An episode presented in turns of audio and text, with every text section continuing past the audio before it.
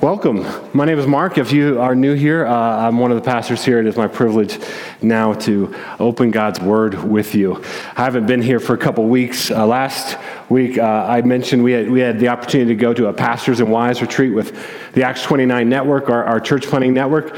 And the stipulation to that was you're not allowed to preach that Sunday if you go to the. So it was great. I was like, I'll do that. And um, Matthew did an awesome job. But uh, one of the things I love about that is while, while we go there and we have shared theology, uh, the, a lot of the churches, 140 churches, come from different backgrounds and worship styles. And, and so you go in there and, um, you know, people actually raise their hands during worship. Thank you very much, Brian. And, um, and uh, they, they might, you know, they, they might really get into it. They might like get on the ground and I'm like, what are you doing? But then I'm reading the words. I'm like, well, if we believe that, that's an appropriate response in worship. And, and not only that, not only is the worship style a little different, you get, to get some of that flavor. Uh, did you know, I mean, I, you probably didn't know this, but sometimes when, when someone's preaching, there's like actual interaction. Amen. There we go. So, so yeah, there's, there's the amen, but did you know there's more than amen? Thank you, Jesus. So there you, okay, we got hallelujah. Hallelujah. Anything else? Come on, preach. Come on. So, so you guys are aware that you can engage.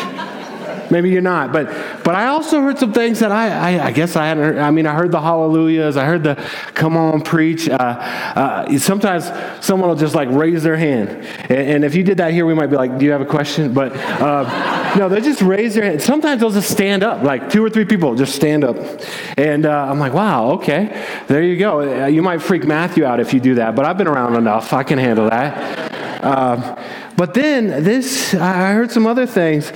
This dude, I mean, the preacher was rolling, right? And he was getting, like, there was amens, there was come on, preach, and, and all those things. This dude, he said, 100. I was like, 100? Like the emoticon? Like 100? Yeah, like the emoji. So you can throw emojis out. You could be like, smile face, praise hands. I just want to give you the freedom to interact and engage. Uh, no, I, actually have a reason for saying that here this morning. Uh, you know, if, if, you're just joining us, we're working our way through the Gospel of John, and uh, there, there's going to be a noticeable shift uh, in today's message. Uh, Jesus has spent the last four or five chapters uh, in the upper room with disciples, teaching them. It's been very didactic. Uh, he's, he prayed for us, he prayed for you, he prayed for his disciples last week. Uh, and, and for those of us that are, uh, well, let's just say more cerebral, that's good. We can take notes, we can do all that. But, but Jesus also says, quoting the Old Testament, love the Lord your God with all your heart, soul, mind, and strength. So he's saying, yes, with your mind, but, but lean lean in, like, like your whole body should be involved. And, and today, when we shift gears in the narrative as we're working through John's gospel, we're in the second half of chapter 18, by the way. Uh, there, there's not going to be like Jesus teaching us three, three cool ways to improve our life. There's not going to be a big idea or takeaway. The power of this uh, word and in this passage is, found in us being able to lean in with all our whole, our whole, what am I trying to say? Strength, mind, soul, all those things. Um, to lean in and to enter into the story, that the Holy Spirit would not only set our minds on fire, but our emotions. Like this, this passage should stir an emotional response. Like, like, when we see what Jesus is going to do, we, we said it in the, the um, Apostles' Creed. He suffered under Pontius Pilate. When we see that, that should, that should not leave us just kind of uh, analytic. That, that should move us. And so, uh, with that, we're, we're going to look at two things. We're mostly going to look at Jesus before Pilate. And really, what's going to go hang over that whole time, and the, the main thrust of, of this is, is there, there's two kingdoms at work. Jesus calls one of them, the, uh, My kingdom is not of this world, and the other one, the kingdom of earth. And, and, this whole time, Jesus has been teaching about two kingdoms, and, and we live in one, but, but those of us that have been rescued and redeemed, we're citizens uh, of another kingdom. And it, it functions differently. The kingdoms of this world are all about power and prestige and status, and the way that you, you, you grow and you do more, you tear people down to go up. Uh, but Jesus says the upside down kingdom's not like that at all. And citizens of that kingdom don't, don't, don't act in the same way as citizens of earthly kingdoms. Uh, to, to grow in the heavenly kingdom, you, the first shall be last. And, and you don't tear people down, but you bring people up. And, and there's these two kingdoms at play. And the question is which kingdom are you a part of? Which kingdom do you give your allegiance to? Which kingdom do you operate in? And what mindset? Because there's going to be two kings as well. You're going to have Pontius Pilate, backed up by the most powerful army in the history uh, of the world up until this point, and his authority, and he's clawed his way, and he's, he's been brutal when he needs to be brutal, and he's, he's conquered what he needed to conquer, and he's holding on to power as, as tightly as he can. And then you have another king a king who stepped down out of heaven in glory and, and divested himself of his power, because in the heavenly kingdom, the strong give away their power to raise everybody up. In the earthly kingdom, the weak try to become strong by tearing everybody down. And so the question is who's your king? Which kingdom are you operating under? And so, with that, I want to jump into the text, but I want to ask the Holy Spirit to do a work in us, to enter into the story, to, to feel what, what we should feel, to see things maybe we've never seen before, hear things, smell things, be repulsed when, when it's uh, necessary, just to enter into the text. So, let me pray for us, and then we'll be in John chapter 18. Father, we thank you for the opportunity to sing what's true and what's right. Lord, I pray now that you would be our teacher by your word through your Holy Spirit. Help us to not stand far off and um, even stand in judgment of some of the things and characters that are going to walk before us, but Lord, to see ourselves in the narrative. And, and by doing so, may we see uh, you better. May we behold the true King, and may we see ourselves and our need for you once again. So, Holy Spirit, do what you do. Make much of Jesus. It's in his name we pray. Amen. So, John chapter 18. We're going to, like I said, focus mostly on Jesus and Pilate, but let me just catch you up by way of uh, a summary of how we got to this point. Jesus has just prayed for us in the upper room, and now he's taken his disciples out of the upper room, down the side of the mountain, uh, uh, across something called the Kidron Valley, and, and, up another side of the hill to an olive grove. Uh, in my practice, I call it Olive Garden. That's a bad Italian restaurant, but he's in the Olive Grove, and uh, he, he would go there quite often. But again, you have to understand the context context of what's happened. That there are hundreds and hundreds of thousands of Jewish people that have traveled from all over into Jerusalem. They're camping all, all over the place in Olive Garden. Oh, there we go. Olive Grove. And uh, they're, they're, they're everywhere. And there's just kind of this energy in the air. And um, they're, they're there to celebrate one thing the Passover. They're there to remember a time when they were oppressed as God's people, and God was the rescuer, God was the deliverer, and there was lambs that were being slain. And at this point in the narrative, the lambs have begun to be slain. And we're talking thousands, tens of thousands, a hundred thousand lambs are being slain up on the Temple Mount, not far away. Uh, the, the, priests, day and night, through the night, to get all the sacrifices in, are, are slicing the necks of the sheep. And the, the blood is pouring on the altar, it's pouring over the altar. It is so much blood, they would say, that, that it would come down the side of the mountain and cause a stream. And the Kidron Valley, which was normally a dry creek bed, at this time of the year would be flowing with the blood of sheep. And so, as Jesus leads his disciples, they hop over or step over the river of blood and they go, and we know the story. They, uh, the disciples fail Jesus in his hour of need. They, they fall asleep, and meanwhile, Judas is gathering uh, uh, the, the soldiers and he's leading them, and finally, he comes in, and with a kiss, he betrays Jesus. Again, feel that. What would it be like to be kissed by your betrayer? Some of you have been betrayed. None of us have been betrayed like that. And so feel the tension. And, and, and immediately, uh, Peter uh, shifts into the kingdom of the world rather than the kingdom uh, of God. And, and he thinks the kingdom of the world gets results by the sword. And he pulls out a sword and he, he slashes clumsily at someone. He cuts off Malchus's ear. And Jesus says, Put your sword away. This is not how we're doing it. This is not how my followers do this.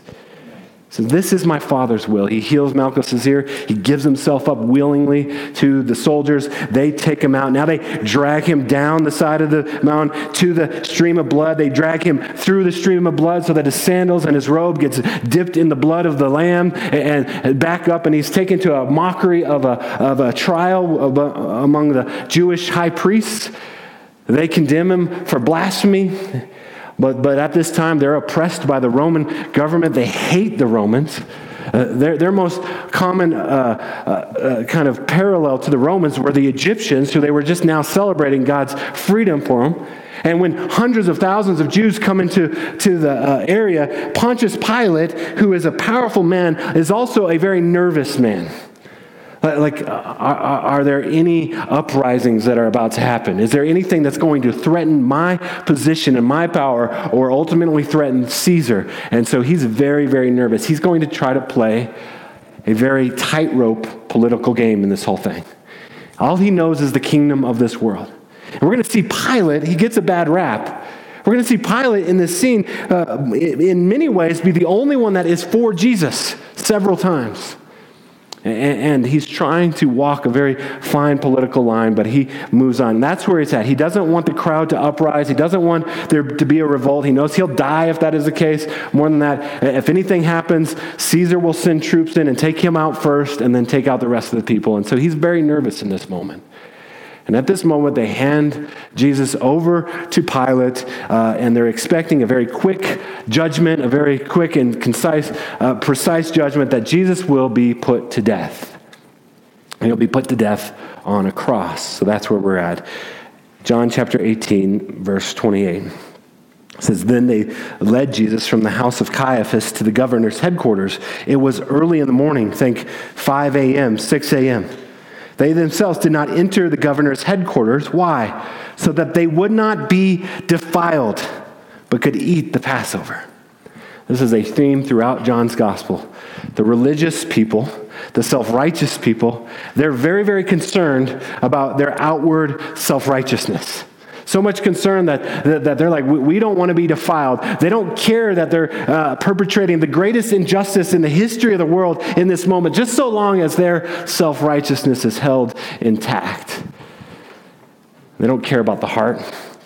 Uh, in fact, that's one of their, their claims against Jesus. He was known as a friend of sinners. He would hang out with prostitutes, tax collectors, the drunkard, the down and out uh, sinners. He, was uh, accused of being a drunkard and a glutton, though he was neither, because he was always amongst people. And he was always loving people, and the self righteous don't love that. If Jesus was around today, I, I think most of us, many of us, would not want anything to do with him. He's too scandalous. The, the uh, kind of discernment bloggers out there, they would have a field day with Jesus and who he hangs out with.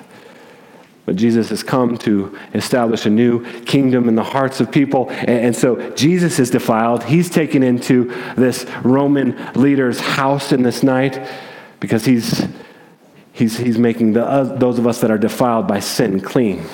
But there's something else going on here because they don't go in. And it's kind of a parable that, that is happening between these two kingdoms the kingdom of the world and the kingdom of heaven. Because they won't go in, Pilate is going to have to go back and forth be, between Jesus and the crowd. And there's this tension in the, the text like, who is he going to choose? Is he going to go the way of, uh, of peace and righteousness with Jesus, or is he going to go the way of the world that is demanding the blood of Jesus? And so he's going in and he's going out. Verse 29 So Pilate went outside to them and said, What accusation do you bring against this man? Now, Roman soldiers have already been involved with the arrest of Jesus, so uh, somehow he knows what the charge is that he's, the, he's being charged with claiming to be a king. And so they're a little bit flabbergasted. They're like, hey, you're just supposed to take care of this. Don't ask, don't, don't bring this up now. Verse 30 They answered him, If this man were not doing evil, We would not have delivered him over to you, which is a non answer. They don't really say, but uh, Pilate said to them, Take him yourselves and judge him by your own law. The Jews said to him, It is not lawful for us to put anyone to death. And we see the first time Pilate is trying to deflect, trying to, to say, look, look, you guys deal with that. But he's also kind of taunting them. It's like, I'm the one in control. He knows that they can't do anything, he knows that they can't put him to death. If they were to put him to death, the best they could do, uh, according to their law, was to uh, stone him. And that would be quite merciful compared to what he was about to go through. But they say, we, we, we can't do that, and he needs to be put to death. And then John adds a very important note that hangs over all this. This was to fulfill the word that Jesus had spoken to show by what kind of death he was going to die. John is saying, keep in mind, Jesus is not, the, is, is not just part of an accident of history in this moment, of the collocation of evil forces uh, coming together against him. Jesus is in control. Jesus is the king.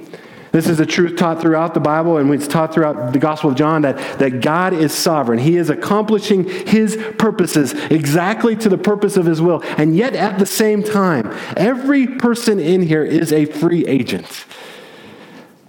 Pilate's not a robot. The crowd's not just going along with the, the, whatever God's plan is. They are all making their choices and they will be held responsible. Jesus will say that in this passage. And yet, John wants us to know there is a king. He is in control. This is God's will.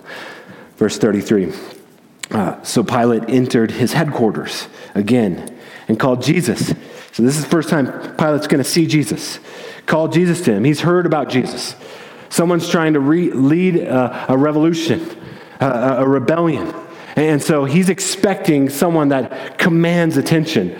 Uh, think Braveheart or Aragorn or whoever, like someone like, yes, I will follow him. And in walks Jesus. And, and Jesus has already been beaten a little bit.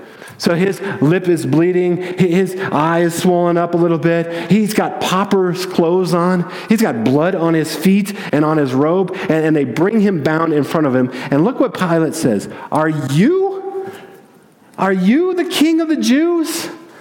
It's incredulous. He expected to see someone with, with stature, not five foot two Jesus. That's probably how tall he was, by the way, in case you're wondering. So, uh, not, not, not just someone that's not impressive, not, not, not with armor on or a, a sword. No, no, just the most ridiculous man is standing in front of him, and he's thinking, Are you the king of the Jews? And Jesus answered, Do you say this of your own accord, or did others say it about me? And right away, this is not a prisoner that Pilate's ever encountered before. He's basically saying, uh, You think you're the judge, but I'm the judge, and I'll be asking the questions. It's like, well, What are you talking about?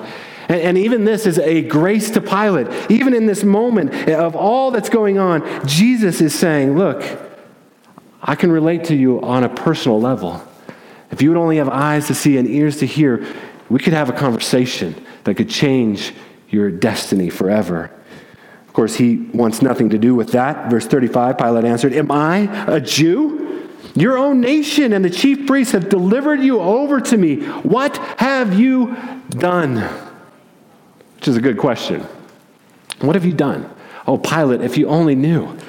If you only knew who was standing before you, what has he done?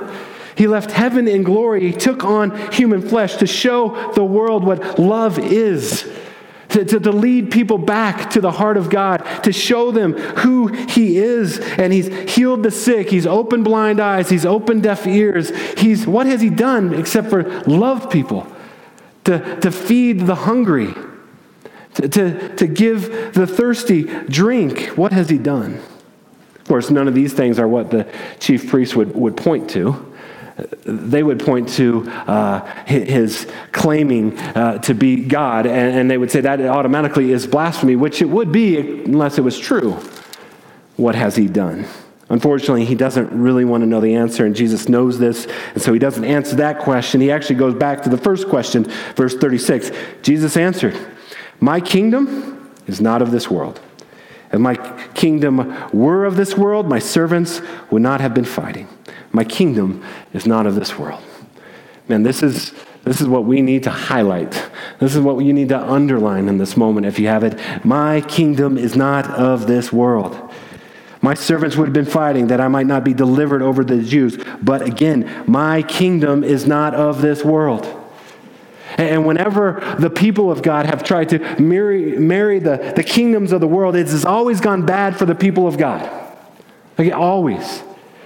One professor of missions has said uh, in, a, in a few decades, when we see the, the truly global expanse of Christianity to every tribe, tongue, and nation, and the nations are coming before the throne, there'll be one continent, unless things change, that is almost completely dark.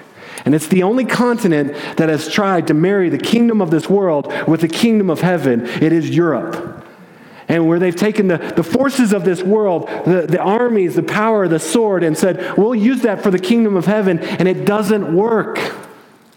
It doesn't work. And yet, we're tempted to think, like Peter, well, the sword can accomplish what we need to accomplish. But Jesus says, My kingdom, my kingdom's not of this world. Now that, that puts, I mean, he's already at ease. Pilate's at ease because this nobody is standing before him. He's not a threat, and yet uh, he says he's got a kingdom, but it's not of this world. And he even clarifies, look, I'm not trying to lead a rebellion here. I'm trying to do something far more significant. And, and Pilate doesn't really see it, but he's like, so let me just clarify. I got to make sure that you're not a threat to my position or to Caesar's position. That's my one job. And so he says, um, verse 37, so you are a king. Jesus answered, You say that I'm a king. for this purpose I was born, and for this purpose I have come into the world to bear witness to the truth. Everyone who is of the truth listens to my voice. He says, My, my kingdom moves on truth and love. It, it, is not, it is not coercive through the sword. It is going to move uh, subversively through hearts and minds uh, through the truth. And, and, and Pilate is like, I don't understand that. Pilate said to him, What is truth? Like the most postmodern 2018 answer he could possibly give. He's just like, What are you talking about? What in the world does power have to do with truth? We don't care about truth, we care about power. He's like, I got to my position not on truth. I didn't even consider truth. I considered how and who do I need to step on to get to this position? Truth. What is truth? And again, what Pilate misses and the tragedy of this is that he's standing before the very personification of the truth. Jesus is the, the way, the truth, and the life. No one comes to the Father except through him. And he doesn't stick around. He, he asks the question, but he doesn't stick around for the answer.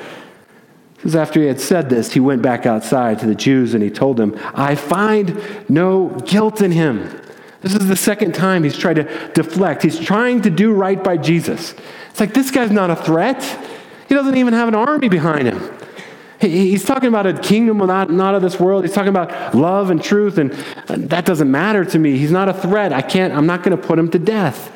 And, and by the way, uh, the other gospels tell us that in the middle of the night, his wife came to him and said, Hey, I had a terrible dream. I suffered greatly because of that man. Have nothing to do with that righteous man. Whatever you do today, Pilate, if, if a guy named Jesus comes before you, do nothing. Like, let him go. And he's like, okay, whatever. And then Jesus shows up and so he's a little bit, he's not a God-fearer, but he's a Roman. He's superstitious.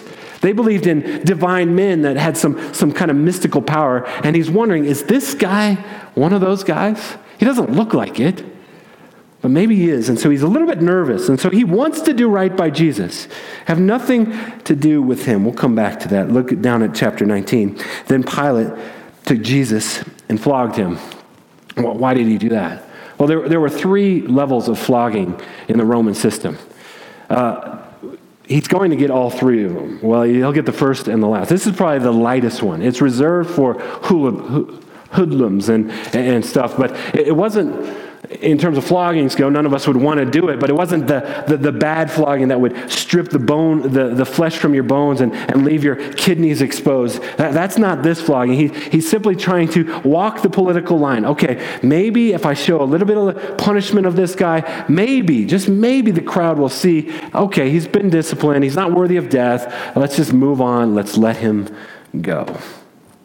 And so, verse 2 And the soldiers twisted together a crown of thorns, put it on his head, and arrayed him in a purple robe.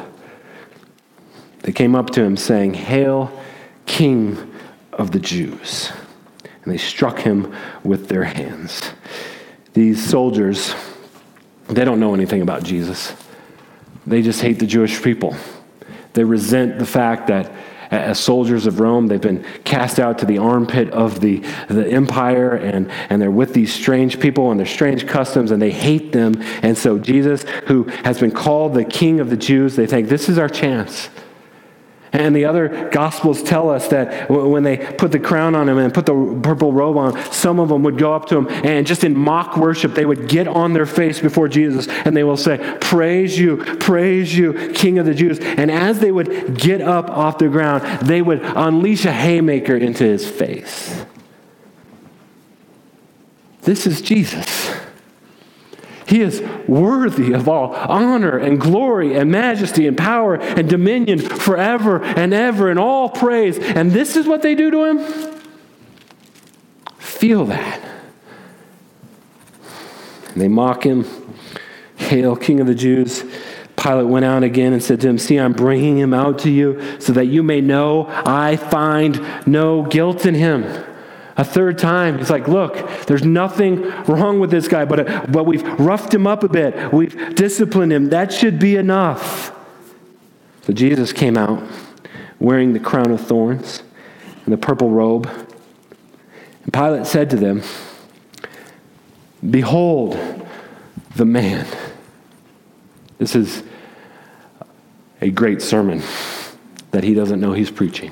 Look at your king. Look at, look at your God, that he would find himself in this position. Look at him bloodied. Look at that crown of thorns. Behold the man. This just incites the crowd worse, though. Verse 6 When the chief priests and the other officers saw him, they cried out, Crucify him! Crucify him! Now, I've already mentioned the law if he was truly guilty of blasphemy, it would be to be stoned to death. But that's not what they're asking for. I mean, one rock could hit you in the head, knock you out, and, and that's it, but that's not what they're asking for. They don't want to just see Jesus die, they want to see him suffer.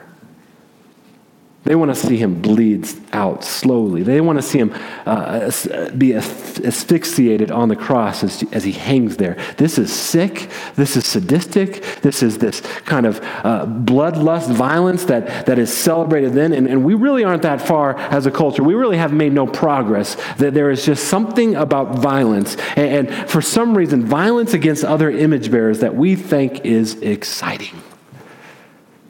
And so they cry out, Crucify him. This is sick. This is wrong. Pilate said to them, Take him yourselves and crucify him, for I find no guilt in him. The fourth time. The Jews answered him, We have a law, and according to the law, he ought to die because he has made himself the Son of God, which is the opposite of the gospel. Jesus, the man, did not make himself God. God came down and took on human flesh and, and took on a human nature. He made himself man. When Pilate heard this statement, he was even more afraid. What is going on here? Why won't they reason? Why are they demanding? The, the, the, chief priests, the Jews, they hated crucifixion. I mean, it was reserved for the worst of the worst. No Roman citizen could ever be crucified. It was reserved to put on display Rome's cruel power to traitors. At this time, there are three other guys hanging out in a jail cell.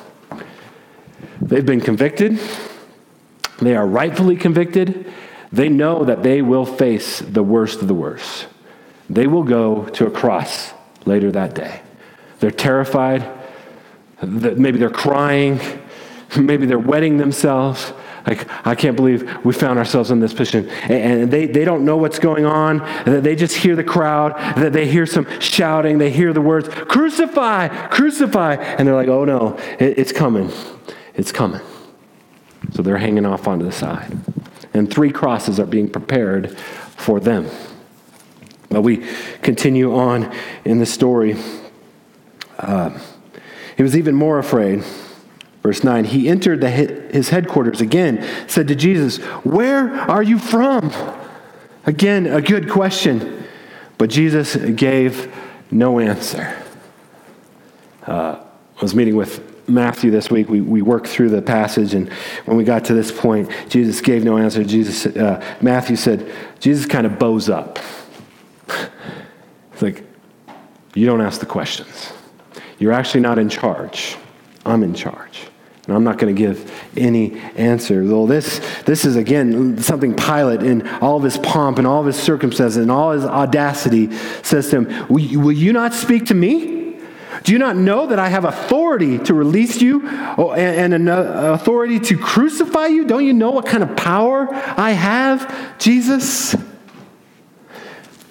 It's like that movie, uh, Batman, The Dark Knight Rises. Roland Daggett, the, the corrupt businessman who thinks he's in control and he, he's, he's working the, the things, and, and he's hired Bane. And he's hired Bane to kind of create this chaos and havoc. And things aren't going well in this moment in the, the scene. And he's just ripping into one of his staffers, and he's like, Where is Bane? And Bane comes around the corner, that guy with the, the mask and the, the weird talking, and, and he says, uh, Speak of the devil, and, and, and here I am. And uh, so then he, he, this little guy just starts going into Bane. He's like, What are you doing? Doing, that you're, you're not doing, I've, I've, I've planned all these things. You're not accomplishing what we, I told you to accomplish. And, and Bane says to the other staffer, leave us. And, and Roland's like, what are you talking about? He's like, don't leave us. I'm in charge here. And Bane puts his hand on his shoulder and says, do you feel in charge? Next scene cuts away, and Bane is uh, Roland screaming. You just know, like, you're really not in charge here in this moment. And this is Pilate, just with all his pomp and circumstance. He's like, Don't you know who I am? I have all the power in the world right now. Jesus says, Do you feel in charge? Do you feel in charge? Look what he says. Jesus answered him, You would have no authority over me at all, just to clarify, at all, unless it had been given you from above. Therefore, the one who delivered me over is to you is, has the greater sin. Jesus is saying, Look, you think you're in charge, but you're not. And, and somehow this again gets to Pilate's heart, and he's now even more desperate. From then on, Pilate sought to release him. That's the fifth time. And it says from then on, uh, apparently he's, he's scrambling. How, how in the world can I let Jesus go and, and yet still maintain the peace, not have a revolt, and still maintain my power? Like he wants to do right by Jesus. If, if no, for another other reason, for his own sake. And yet, then they pull out their trump card. From then on, Pilate sought to release him, but the Jews cried out, If you release this man, you are not Caesar's friend. Everyone who makes himself a king opposes Caesar. Implication a word's going to spread that there was someone claiming to be a king in your land, and he threatened Caesar's throne. And Caesar's a jealous man. Caesar was already known to, to take out anyone he suspected, any of his governors in the provinces that, provinces that he suspected, uh, just, just on the slightest whim. And so now the question Pilate, will you do what's right and give up everything for the cause of Jesus, or is it too much? Up until this point, Pilate has done whatever he can to be on Jesus' side, but now he, we get to the point where it's too much. His idolatry is too great. His love for power. He's willing to follow Jesus to a point, but only to a point. To what point are you willing to follow Jesus? To what point are you doing, willing to go for the kingdom of heaven rather than the kingdom of God? We also see in this passage that it's not so much how you start, but how you finish. Earlier in the chapter, Peter has betrayed Jesus. He, he, he bailed out quicker than anyone else. well, well, the other disciples bailed out, then he bails out. But in the end, it is Peter who will come back and be restored. And, and in the end, Peter will give up everything being crucified upside down for the cause of Jesus. And Pilate says, No, that's, that's not worth it to me. That's not worth it. So when Pilate heard these words, he brought Jesus out, sat down on the judgment seat at the place of the stone pavement in Aramaic, Gabbatha. Now it was the day of preparation of the Passover. The blood of the lambs are flowing. It was about the sixth hour. He said to the Jews, Behold your king. Now, this is an even better sermon. Again, he's saying, Look at your king. Look at your God. that he would stoop so low. They cried, Away with him! Away with him! Crucify him! Again, the prisoners off in a cell around hear just the crowd roaring, Crucify, crucify.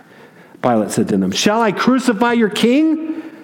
The chief priests answered, We have no king but Caesar. Caesar. That, that's like them saying, We have no king but Pharaoh. We have no king but Hitler, as, as long as he does what we, we want him to do. The, the chief priests had the, the Bible memorized. They knew that, that the people of God were to have no other king but the living God of the universe. And, and any king, earthly king, was to come in subjection to him. But for their political expediency, they say, We have no king but Caesar. This is why it drives me nuts when kingdom uh, citizens uh, are, are so tied to this world that their hope is on whatever color their state will be in the next election cycle. And it doesn't matter whose name you put in the blank. We have no king but Reagan. We have no king but Obama. We have no king but Trump. That's ridiculous. Be good citizens of this, of this world, yes, but understand we, we don't marry the power of this world with the power of the kingdom of heaven. That's not the way we move forward. But I want to just close by one, going back to one scene. So it says, So he delivered him over to them to be crucified. Back earlier in the chapter, uh, there's this scene that uh, always pops up, and it seems like it kind of comes out of nowhere. It seems like this is about Jesus and things moving forward. It's about him going to the cross. But then there's this guy Pilate says, But you have a custom I should release one man for you at the Passover. Again, Pilate thinks, I know how to get, get him free and get everyone satisfied. So do you want me to release to you the king of the Jews? And they cried out again, Not this man, but Barabbas, one of those three in the, prisoner of, in the prison over there. We want Barabbas. Says Barabbas was a robber.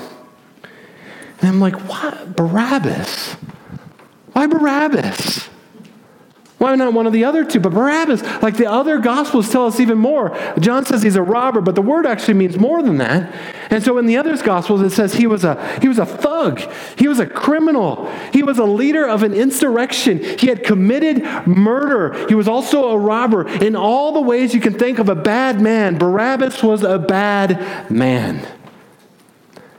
And, and, and Pilate brings on this audacious stage in history. He brings up Jesus and he brings up Barabbas and he says, uh, who, who do you want? Who do you want? Do you want Barabbas? The thug, the criminal, the real threat to Rome, the real threat to Caesar? Is that who you want? Or, or, or do you want Jesus, the one who has shown you nothing but love and kindness, has, has healed the sick, opened blind eyes. Uh, Jesus, who do you want? And they say, We want Barabbas. Yeah, yeah, give us Barabbas. And Pilate's like, What? Barabbas? Like, I, I put these two up here so it'd be obvious. You want Barabbas? Yes, we want Barabbas. And Barabbas is like, What is going on? And then the Roman soldiers, they come up and, and they, they, they put the key in and they, they release Barabbas. And he's like, Yeah, my people love me. Yeah, where my, where my boys at? Barabbas. And there's no record in the account where Barabbas is like turning to Jesus and saying, I owe you everything now. I'm going to give my life to you. I'm going to be better. No, there's no, there seems to be no conscience in Barabbas. There's no indication that he's changed. And yet he goes free. Like, what? Barabbas? What's going on? And it's in every gospel, and it just seems to be thrown in there. What is going on? Until you realize, till I realize, I'm Barabbas. You're Barabbas. We deserve the chains. We deserve the whipping. We deserve the cross. He said, Well, but God, didn't, didn't you know that he, he was probably going to just walk away and reject your free gift? Yeah, I know, but I love Barabbas. But, but God, he, he's a bad man. I know. While we were still sinners, Christ died for us. But God, I, there's nothing good in him. Yeah, I know. And Jesus says, I know. Let him take Barabbas, Father. For Jesus knew that, that God would have to treat Jesus like Barabbas for, for him to be able to treat Barabbas like Jesus. 2 Corinthians 5:21 he became sin who knew no sin so that we might become the righteousness of God. And so they come and take the chains off and, and, and, and by grace and grace alone no merit in barabbas at all no, no worth only worthy of death he gets set free. So this is the gospel.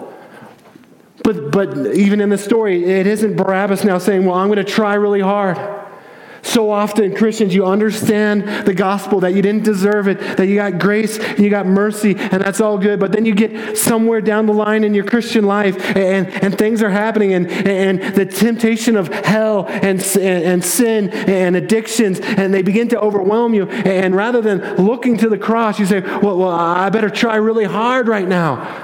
I better clean myself up. What spiritual disciplines can I do? How can I uh, get my devotion up stronger? What can I do? And you're like, what? That's not the gospel. That's the opposite of the gospel. It, will it was Jesus. It will be Jesus. It'll always be Jesus. It is grace alone. Your problem is not your devotion, your, your, your striving, your d- discipline. Your problem is believing the gospel. So, how are you going to get out of that situation? How are you going to overcome that temptation? How are you going to break free from the bondage of sin in your life? You can't do it. The answer will never be found in you. It'll never be found in your strength. It'll be found in beholding your King. And so you look, thank you. 100. 100. All right, if there's ever a time for 100, look to Jesus says, I'll take your place. There, there, there's three crosses set up. Barabbas, you deserve that, but you can go free. And we stand in this, this empty space, and now all the attention is turned and it's, it's looking on Jesus. And, and, and you just hear the love of God, the Father saying, Go, son. I'll take your sin. I'll take your shame. I'll take your guilt. You don't have to carry that anymore. Go free. And so that's what lies before us to do it. It was always Jesus. It will always be Jesus. Jesus is enough. Let me pray for us. Father, thank you for your word to us this morning. Lord, this week and even more so next week, would you give us uh, supernatural eyes to see the great love of Jesus? Your perfect plan to take our place. We deserve death and hell, and you've given us freedom and grace. Lord, if there's anyone here that has never experienced that before, I pray that Holy Spirit, you would be bringing them to a point of faith and repentance and trusting in Jesus, that they would become a new creation, that the old would be gone and the new would come. For those of us that have have forgotten the gospel and have tried really hard to be good boys and girls, help us to just turn our eyes and behold our King. May your spirit do that work of making us more and more like Jesus. Give us freedom from our bondage, from temptation and sin, from the powers of hell, and let us walk out of this room free people. We ask these things in the matchless and precious name of Jesus. Amen.